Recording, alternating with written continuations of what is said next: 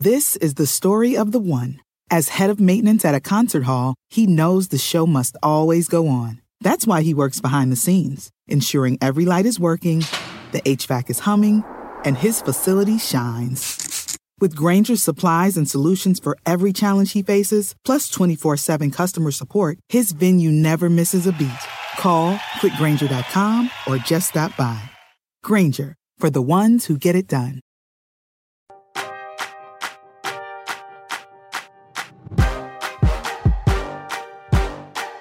Hey everyone, welcome to Roundball Stew. I am Matt Stroup. It is Friday, September 24th, and today we're going to be answering some key fantasy questions from the Southeast Division. We will discuss our expectations for LaMelo Ball, Bradley Beal, some young Orlando Magic big men, plus the Atlanta Hawks shooting guards and small forwards, and much more, all coming up in just a second. As we welcome in everyone listening on the podcast and watching live with us on YouTube, I'm joined by Ryan Knaus and Raphael Johnson. Guys, Steve Alexander has hopped in his car. I want you to picture the car from National Lampoon's Vacation. Steve has climbed into it. He's driven 15 hours to Wisconsin to watch the Ryder Cup. My theory is he was under the impression that he was going there to watch Golden Tee to play Golden Tee, but I am sure that once he gets over that disappointment, he will be happy to watch some real golf. Uh, so I hope that Steve is enjoying it. Were you guys both aware that Steve had done this? I was because I, I spoke to him during his trip when he had just had to stop for two hours to get his brakes worked on. Uh, right. Uh, and then he had had 45 minutes slow down due to an accident on the highway. And then he had, uh, he hit a pothole in the highway and his, uh, alignment was off while we were while he was talking to me. His car was pulling left. I'm like, Steve, maybe you need to pull over, take a nap. You're on hour 12 of this journey. It's okay to to concede, but uh, he he made it there. That's that's all I know. Yeah. He said he made the decision to leave at midnight Wednesday. uh, he gave me an update this morning. Left at 5:45 a.m. Got here at 10:30 p.m. It was brutal. He referenced some of those things that you uh, you mentioned. Turns out, yeah, Raf, a uh, a 15 hour car drive is actually not fun. Yeah, that, that doesn't sound very fun at all. I didn't know that he was doing it until it was mentioned in the email. I think Ryan mentioned it. Yeah. And he asked for topics for today's podcast. But yeah, at least he's there and he's safe. So. As as Steve said, the the journey home may be the really difficult leg of this when he's running on three hours combined sleep and trying to make another right. 15 hour journey home in a car that presumably hasn't gotten any safer. Yes, yes, no doubt. It's it's like one of the like a 15 hour drive is one of those things that your your brain forgets how truly awful it is. Like if you haven't done it in several years, yeah. like I can do that. Yeah, it'll be fine. And then you do it and you're like, "Oh my god, this is truly the worst thing I could possibly be doing. I can't believe I fell for this trap again. That's what happens to right. me, but the, never again. Well, the the third straight time you're stopping at Wendy's to try to like caffeinate with a Dr Pepper, you realize, oh, I've made a bad decision. Right. All right. Well, we have five teams to hit in the Southeast Division today. If you haven't checked out our Atlantic and Central Division previews, we did those the last two Fridays, so check them out. Uh, we begin though today with the Southeast Division champs, the Atlanta Hawks Ryan, when we were talking offline about this episode, you said you wanted to hear my thoughts on the crowded shooting guard, small forward setup for the Hawks. You know, guys like Bogdan Bogdanovich, DeAndre Hunter, Cam Reddish, and Kevin Huerter. I will quickly say before I throw to you guys, putting my own personal feelings about Cam Reddish aside, the man whose jersey flies behind me, I do think this is actually kind of clear, assuming everyone's healthy. I mean, if DeAndre Hunter is healthy coming off not one, but two meniscus surgeries last year, your starting five will be, I think, Trae Young, Bogdan Bogdanovich, DeAndre Hunter, John Collins, and Clint Capela, with Kevin Huerter and Cam Reddish possibly the first two options off the bench, but Delon Wright right in that mix as well. And uh, yeah, I think those other guys, Huerter and Hunt, uh, Huerter and Reddish, are going to have to kind of scrap for deep league fantasy value. Uh, Raf, what's your outlook on this one? I like Bogdanovich. I think he had a good season last year uh, when he was healthy. Good percentages. I think the one thing I wouldn't expect him to shoot about 91% from the foul line. And even that percentage comes with a bit of a caveat that he averages one attempt per game. So right. he's a good shooter, but if that goes up in terms of the attempts per game, I expect him to be back down in the 80s, which is fine. You know, so I think with the three point shooting. And I also like the fact he gave you a little over one steal per game last season. I think that's the big reason why I'm so high on him fantasy wise. Is he a lockdown defender? No, but you don't really have to be in fantasy basketball. So I'd say Bogdanovich one and Hunter right behind him. just because of the potential of what he can give you, so long as he stays healthy. And after that, I like Huerter over Reddish. I know people are high on Reddish, but I've always liked Huerter and what he can give you across the board, especially if you're in a, a category league. I think Huerter is, is a better option than Reddish personally. So are you guys my you know we did talk about this in the position battle pod uh, but that was weeks ago and again Matt wasn't there so I wanted to hear his thoughts. Would you be drafting? Because my, my problem was trying to project the minutes for every rotation in the league. I got really, really hung up on the Hawks uh, one through three because you're right. I mean, you add Delon Wright, that's a complicating factor. Maybe they find a handful of minutes for Sharife Cooper over the course of the season. Uh, Lou Williams is going to need minutes. Is he down to 15 per game? That's the only mm-hmm. realistic way I can see for Kevin Huerter uh, and even Cam Reddish to get there. So there's just so many bodies here. So beyond that, Bogdan and Hunter, we know that they'll be drafted. Do you, in a 12 team, let's say eight cat league, would you draft Huerter and Reddish, or are you more just kind of wait and see? I would draft Huerter personally. Okay. Yeah. I mean, I, th- I do think Huerter is probably going to get enough minutes to be like low end fantasy relevant. I think Reddish has that tantalizing upside where he he in theory could be a guy who gets you enough steals and threes to to make an impact in a deeper fantasy league. But I do think it makes sense in terms of guaranteed role to draft Huerter ahead of Reddish. And was there another part of that question? Oh, as for Lou Williams, I mean, I feel like my sense of what his role is going to be is like, yeah, 12 minutes off the bench. And if he's hot on a given night, the one out of five games, he's just piping hot, he'll get more minutes and maybe close the game and play like 25 minutes. Okay. I have him at 14 minutes and it felt, I was like, is that too low? But it sounds like you're, you're, you can get behind that. Yeah. And as for Bogdanovich and Hunter, I do think it's interesting. I've been doing some fantasy drafts this week. I think people seem, based on those drafts that I've been doing, people seem eager to grab Bogdanovich in the middle round. So if you want him, it seems like you're going to have to be a little bit aggressive on him. As for Hunter, though, he's falling kind of late, I think, just due to those health concerns. But he has the potential to be a, a pretty serious steal in fantasy drafts because of that. Just pointing people to his first 17 games before he got hurt because – when he came back, that put a dent in his numbers. So when yeah. you're looking at his season numbers from last year, they don't look as good as they could. He didn't play a lot of games, but those first 17 games before injured, he was sitting on almost 18 points per game, 5.6 boards, 2.3 dimes, 0.9 steals, half a block, and 1.8 threes with great percentages, nearly 52 from the field and 88 from the line. So, and again, this is a guy who made a, a pretty big leap from year one to year two. If healthy, I think Hunter is a tremendous swing to take later in your draft. Yeah, a- a- agreed. And I think, regardless of the Hawks' desire to win now and make a strong playoff push and so forth, Hunter is that two way guy who fits both needs, right? You can give him minutes to develop him and win now. Cam Reddish maybe doesn't quite fit that mold as well, right? I feel like if he was on a team without strong postseason ambitions, maybe they just feed him 30 minutes a night, see what happens. On this team, that you know that uh, formula might not be applied. Raf, I would just say with Reddish, I mean, if he plays, if we see him play like he played in a very limited sample in the playoffs, he may force the issue, though. I mean, this is a guy who does have, especially defensively, the potential to force his way onto the floor. And if that happens, he will be fantasy relevant. So I, last year, I was drafting him everywhere. This year, I feel like I'm going to be mm-hmm. like, ah, I'll just see what happens. but I, I'm a little nervous about that approach, Raf, because I'm, I am worried that there is some ceiling for Reddish to break through.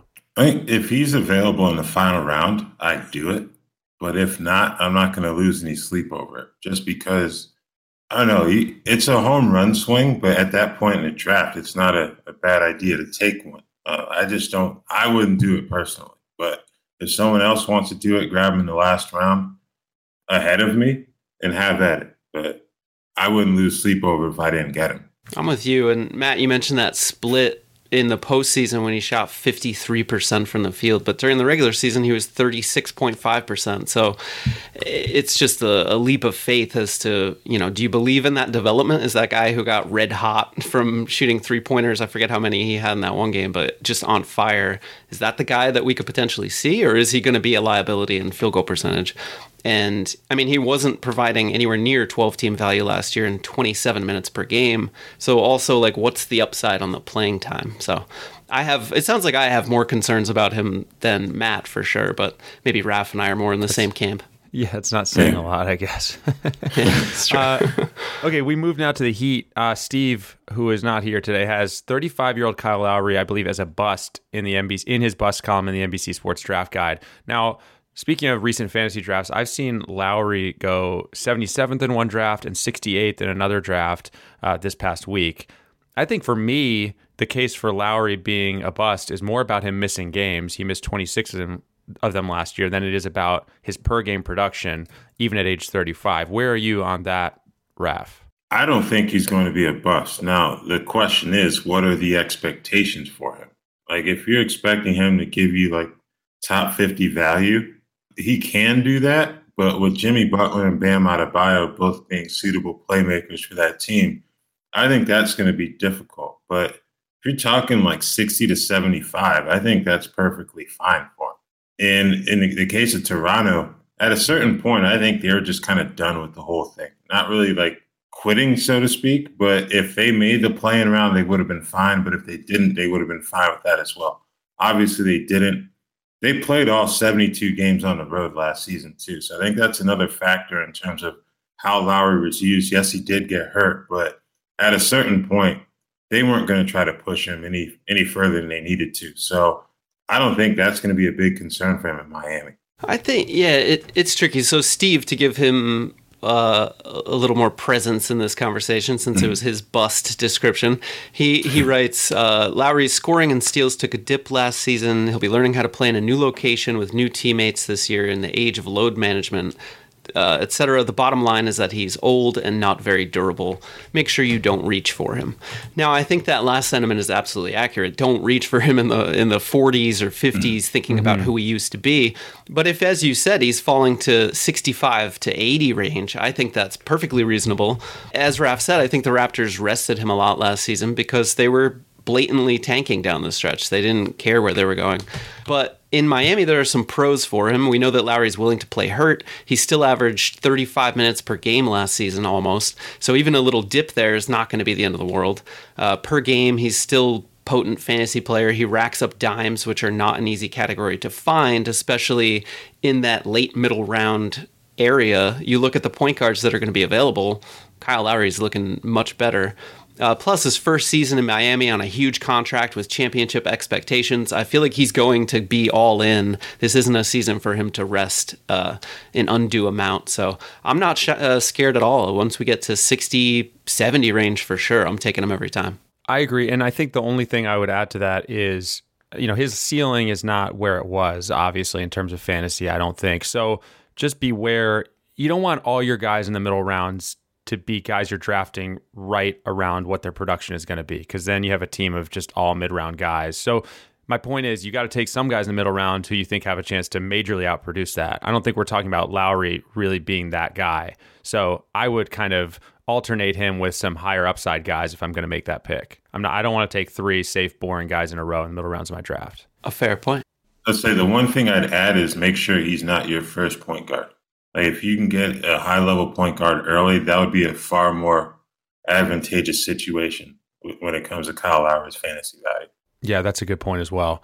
The Washington Wizards are our next team here. A couple questions to look at with this team. First, Ryan, I believe you have projected in the draft guide, do I have this right, that Bradley Beal will lead the league in scoring? And he's been going around the end of round one. Is there a chance, Ryan, that that pick is going to prove to be a bit of a home run for fantasy managers, or do you think Beal is like kind of going right where he's going to produce, if that makes sense? You know, I think it's hard to say that there's a ton of home run potential when you're taking a, a guy in the first round, but I feel like that's his floor to me. Like, how is he right. going to fall below top 12? I, I don't see that at all. When you consider the fact that he nearly led the league in scoring last year uh, that was alongside Russell Westbrook, of course, who ranked fourth in the NBA in time of possession and third in touches. So, like as we know, Westbrook is just a usage monster. Uh, he had the ball for eight and a half minutes per game last year. Beal had it for 3.8 minutes. So really? yes, D- Dinwiddie's going to fill you know a lot of those touches and so forth that Westbrook had, but Beal is going to have a much bigger on-ball workload than he had there will be some minuses with that. Maybe it hurts his efficiency a little bit, but I think the volume will be crazy. He's going to get to the free throw line just a ton. Uh, he's very good when he gets there. So I'm I'm all in on Beal. I think he's going to have a, a monster season. He's hungry to win that scoring title and prove that he's the the alpha for the franchise. So uh, yeah, I think if you can get him ten or after, that's that's an easy pick. I think he's going to finish top five player. Um, nice. And the reason why I say that is, you know, you talk about the time of possession, as Ryan mentioned. He's going to have more opportunities to be a playmaker too, not just for himself as a scorer. So, could he? Can he lead the league in scoring? Without a doubt. But I, I'm looking at that, those assist numbers and thinking, you know what? I may want to grab him at around five because I'm not sure if he's going to be there at 10. If he's there at 10, then you're talking about a borderline steal. But for me personally, if I'm in the top five picks, like four or five or even six, I'm probably going to take him there. So, Raf, are you taking him over, let's say, a Damian Lillard? Ooh. Now, I'm just saying. That's a good question.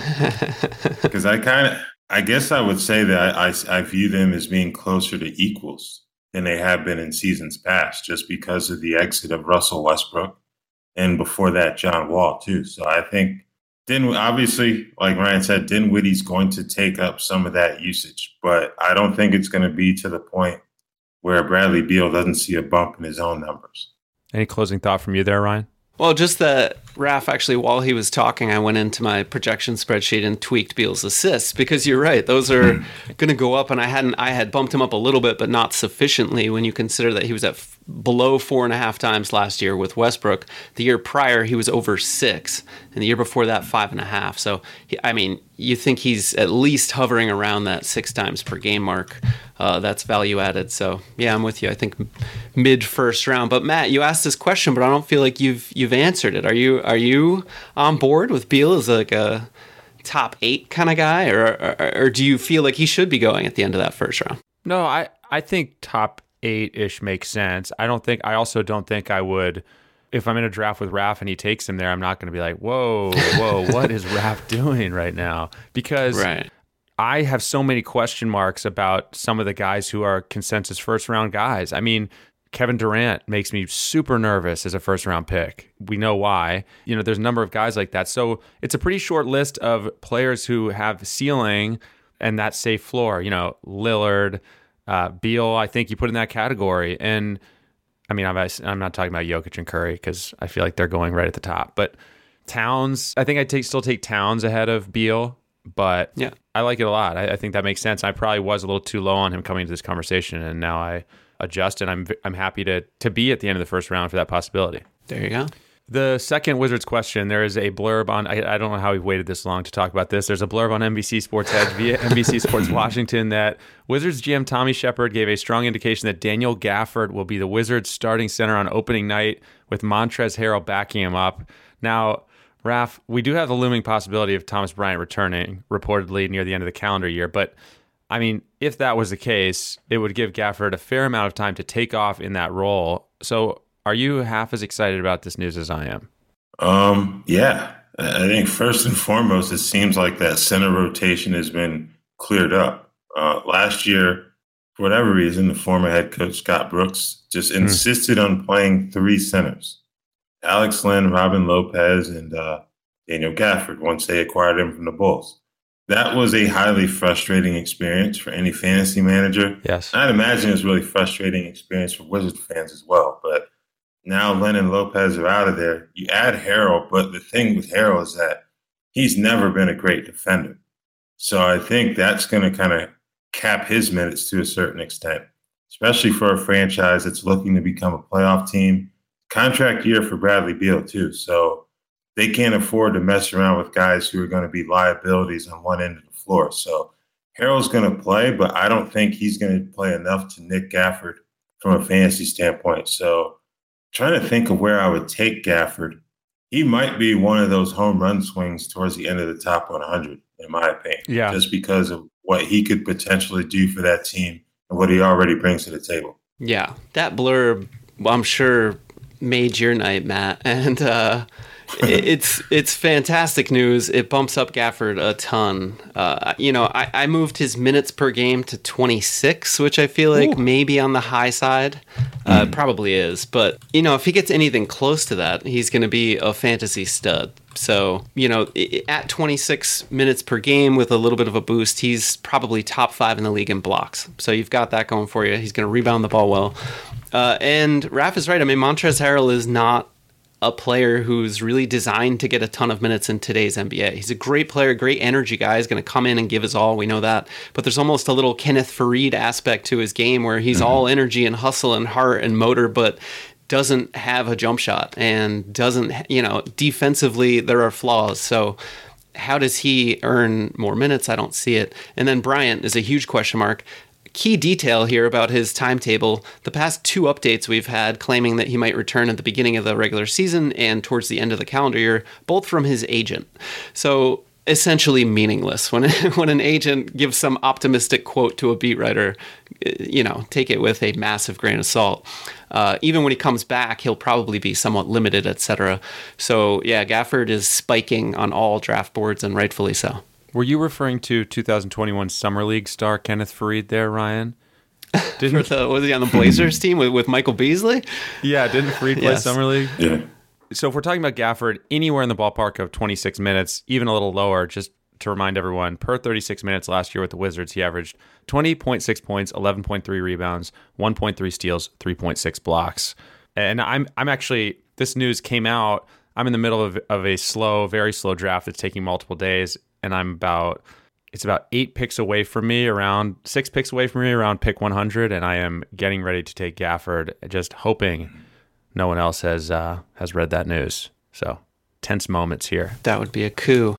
Okay, the Charlotte Hornets are next. We've already talked about this team in some detail this offseason, so let's just focus in on a couple players here quickly. First, we go to LaMelo Ball. Ryan, you had a couple LaMelo Ball points you wanted to bring up, so I'm going to send this way your I'm going to send this your way first to set this up. I think one was a dynasty draft situation and one was about season long. So why don't you be the host here for this moment and Raph and I will will chime in. um Sure. So uh, on the first hand, yes, I did a dynasty draft for which is in the Sports Edge draft guide. You can check that out. Um, Steve would be very pleased with the number one pick in that draft. Hint, hint. Uh, but no, at number eight, I selected Lamelo Ball and Chris Boucher. it was Luka, and uh, I, I, you know, I was thrilled to get Lamelo. I thought he would be gone by then. And Jonas pointed out that he was the first player in NBA history to have the numbers that he achieved in points, rebounds, assists, and steals as a rookie. Mm-hmm. You know, upside written all over him. So me taking him number eight overall, I guess my question is, does that make you bat an eye? Like, is, do you have any qualms about that at all? Or in a dynasty league, are you like, of course? That's a steal. In a dynasty league, you get him outside of the top five. That's a steal, in my opinion. That's what I thought. Just because of what he showed last season. And then you move Devonte Graham out of the picture he's going to have the ball in his hands even more. You get Gordon Hayward back healthy. You add Kelly Oubre. Um, you've got more weapons to work with now, and the center position is actually viable with the addition of Mason Plumlee. So I think that's going to help his assist numbers, his scoring. I think he'll become a better scorer in time. He can give you those some rebounding. He can give you steals too. I think with that wingspan that he has, you can bet on him giving you a little bit of production there too. So there's no excuse for him getting outside of the top five. I just hope I wasn't in that dynasty mock that, that you're referring to because, or if I was, I was after eight, I would hope. That was the case. All right, cool. Yes. in, in, fact, you picked 13th and you picked Bradley Beal. yeah, there you go. and I, I, will also add that whoever picked before me at number seven took Steph Curry, who is 13 years older in a dynasty league. So it makes absolutely no sense. Uh, anyway, uh, another question someone asked on Twitter was uh, would you take Donovan Mitchell or LaMelo in a nine cat roto league? So, you know, LaMelo had three turnovers per game. That might go up this season, but is that enough for you to put him below Donovan Mitchell in a nine cat roto format? I said no, meaning I would take LaMelo. I think I would take LaMelo too. I mean, I guess roto gives you a tiny bit of pause, but I just think he's already a more valuable fantasy player than Donovan Mitchell. I mean, Donovan Mitchell just is fine, but doesn't get enough steals, for example. I mean, LaMelo's a steals machine. So the edge there and the likely edge in assists. Where is Donovan Mitchell projected as that much better than LaMelo? Is my question, Raf, right? Yeah, in real life, maybe, but like sure, fantasy, sure, especially fantasy. in a roto. But yeah, I'm taking LaMelo as well, just because I don't think what Donovan gives you in scoring compared to LaMelo can make up the difference in those other categories. So yeah, yeah I'd go ball as well. Especially Yeah, since they're both a liability in field goal percentage, but Mitchell Mhm. took seven more shots per game last year. So, Yeah. yeah, I'm with. Okay, seems like an open shut case. Everyone loves Lamelo. Moving on. okay, I wanted to ask you guys about another one more Charlotte Hornet before we move on to the Magic, and that guy is Miles Bridges. Um, he was really good during the latter part of last season. Granted, Gordon Hayward was hurt, so I don't want to discount that factor playing into this. But just a reminder of the numbers Bridges put up basically for a quarter of a season down the stretch. His last 19 games, he was at 20.3 points per game, 6.8 rebounds, 2.8 dimes, 0.8 steals, 0.9 blocks, 3.1 threes with fantastic percentages 51.6 from the field, 83.3 from the line, low turnovers. I've seen Bridges going in the 90s in some recent drafts. I took him, I think, at 90 in one draft. And this ties into something for me because I was saying to Raf off, off mic before he started, I get to the 90s and 100s and I. I am not quite sure what to do yet in all my drafts. So, trying to figure out that equation, the guys that I'm really targeting late, I want to get your opinions on Bridges as a guy around the 90 100 range. Raf, you first. I think that's fair, but the thing is, that rotation's deeper than it was last season. It is. You, you mentioned the Gordon Hayward return. Uh, that's going to be a big factor. Oubre, we talked, you mentioned earlier.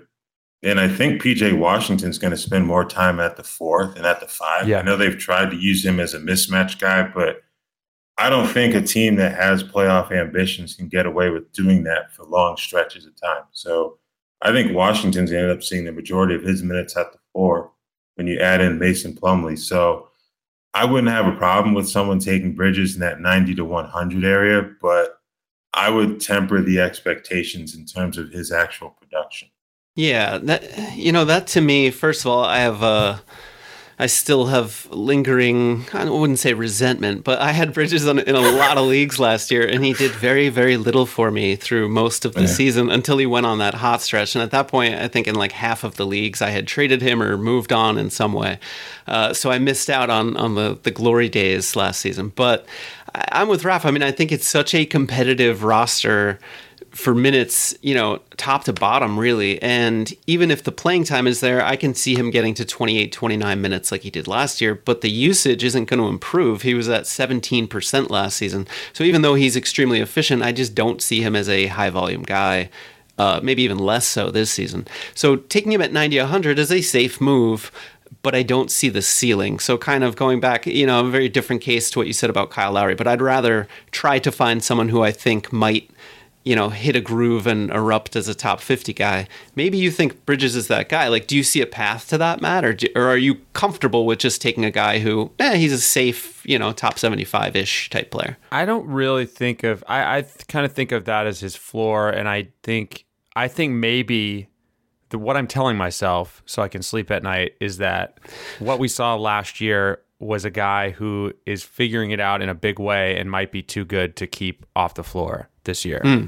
Because that a smart team would have noticed that. Wow, 52 from the field, 44 on 3, 83 from the line. That is rare air if if a guy can actually do that for a long stretch. So, to me, it's a high draft pick who is starting to put it together and I do worry about how crowded the rotation is, but again, it's also not like Gordon Hayward has been the most durable guy either. So that maybe is his best path from going from like floor to ceiling. And I do think that the floor this year should be higher than what it was last year when he was frustrating for a lot of the year. That's what I'm telling myself. I don't know if it's mm-hmm. right. so that you can sleep at night. This this this is really really deep in your psyche.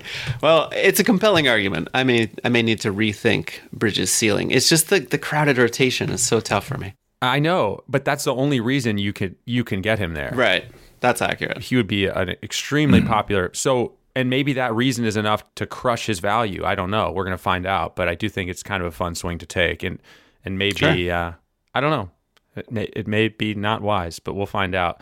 The last team I want to talk about with the last team in the division is the Orlando Magic. Um, we're going to focus on their front court. Two different situations here. So we'll start with the centers. Ryan, you took Mo Bamba with pick 100 in a recent draft Jared conducted for the draft guide. Raf, are you on board with Bamba around there? Yeah, I, I think he would fit the the mold of a home run swing, so to speak, because of his medical history. Quick note I did a salary cap mock yesterday. Wendell Carter Jr. went somehow for $17. And okay. I got Mo Bamba for three. Wow. Now, if anyone out there listening and watching is going to be doing an actual salary cap league, don't ever do that. All right. That, so I'm going to say that. But um, yeah, of the two, I feel like Carter may have a slightly higher floor, uh-huh. but neither one of them is a player that I'd fully commit to. So I'm looking at them from a ceiling standpoint, and I go Bamba all the way just because of what he could potentially give you. That being said, you you're kind of setting yourself up for disappointment, given the uh, the production. They're both on contract years, if I'm not mistaken. So that's going to be a pretty fun battle to watch in training camp. But I go Bamba personally over WCJ, yeah, easily for me. I mean, I, have said before, last season was really a moment when Carter Jr. had an opportunity to step into a bigger role, diversify his game. It didn't happen. Mm-hmm. I don't think he's that player. He's a very solid rotational piece, right? He's a guy who's going to contribute. He's still getting better. He's very young. Um, but I mean, particularly for fantasy, I just do not see the ceiling anymore. Uh, you know, double doubles here and there, sure, but well-rounded, consistent statistical contributions, I don't see it. Whereas Mo Bamba, you look at his per 36 minute splits, and he's in that very rarefied group of players like Robert Williams and Gafford and so forth, who you go, you know, typically big men, who you look at and go, wow, all they need is, you know, the, the secret sauce is playing time. So let's, eh, well, and health in Bamba's case. Mm-hmm. Uh, so not even a question from. I mean, Carter Jr., I don't even think I have in my top 200. I'm just off him. Maybe I'm too low, uh, giving too much credit to Bamba and so forth, but I, I just don't see it.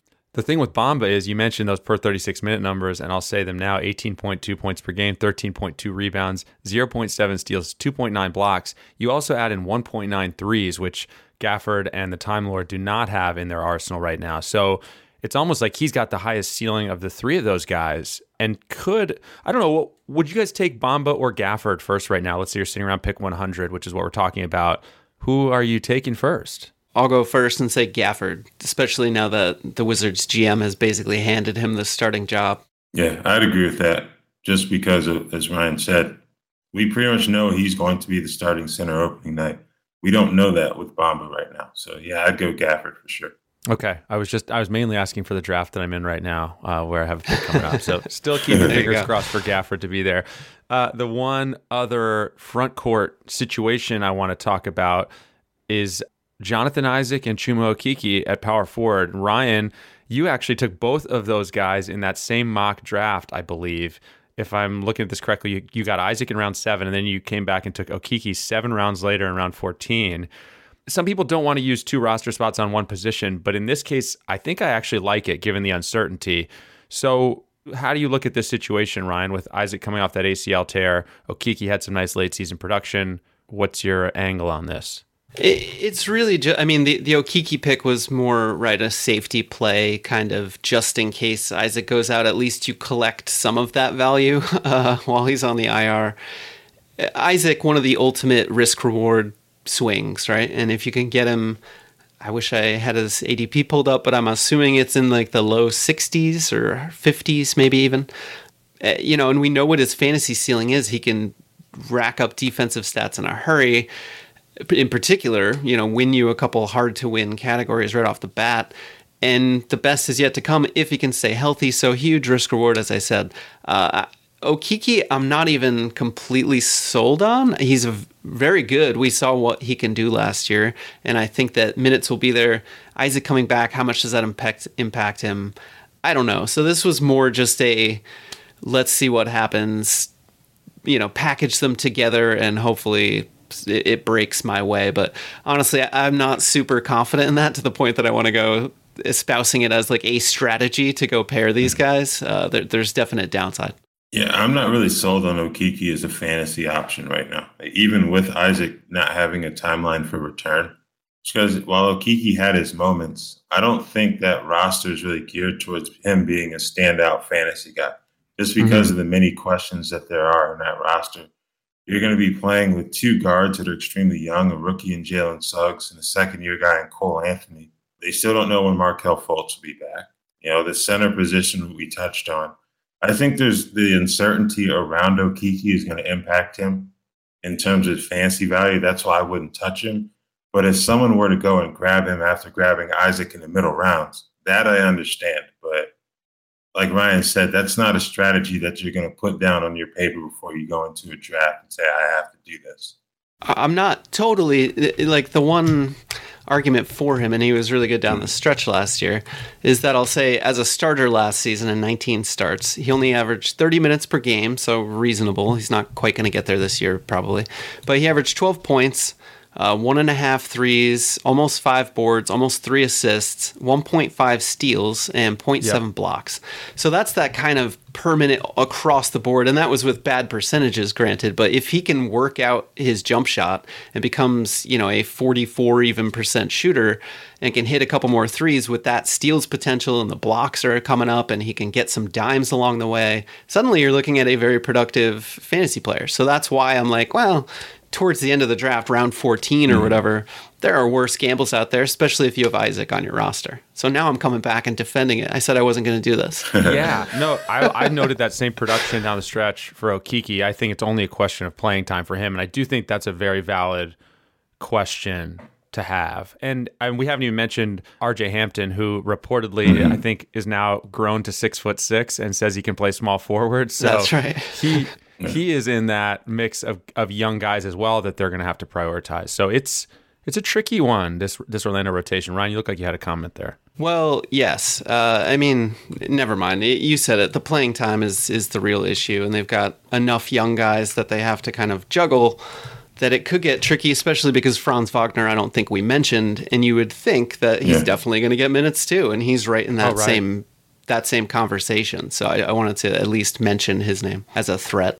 No, you're absolutely right. Franz Wagner is a guy I totally forget about who I, he could easily be a fantasy contributor. This this Orlando rotation is is going to be crazy because they have a ton of guys that are first round guys, high first round picks that they have to find playing time for. Mm. But a, a, pretty fun team. If I was a Magic fan, just oh, yeah. real life basketball, I, I would be excited about my probably bad team because I think that this is a good kind of bad team, right? Because they have all these young pieces and you're going to get to see them hopefully get good. So I'm into it. Yeah, and the the Magic don't have to rush Markelle Fultz back because they have Cole Anthony and Suggs now, and so it's gonna yeah it's gonna be exciting. And I'm I'm drafting Suggs consistently. I know we're not talking backcourt right now, but I'm I'm pretty high on him since his name did come up mm. earlier.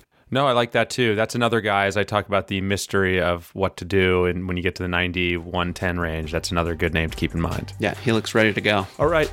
That is going to do it for us. Don't forget to subscribe on Apple Podcasts, on Spotify, wherever you listen. Take a second to rate and review us as well. We'll, we'll be back on Monday and Friday next week. And next Friday, we'll be on to previewing the Western Conference division by division leading up to the regular season. Thanks everyone for listening on the podcast and watching live on YouTube. Ryan, Raph, thanks guys. Talk to you next week. Thanks, Matt. Thanks.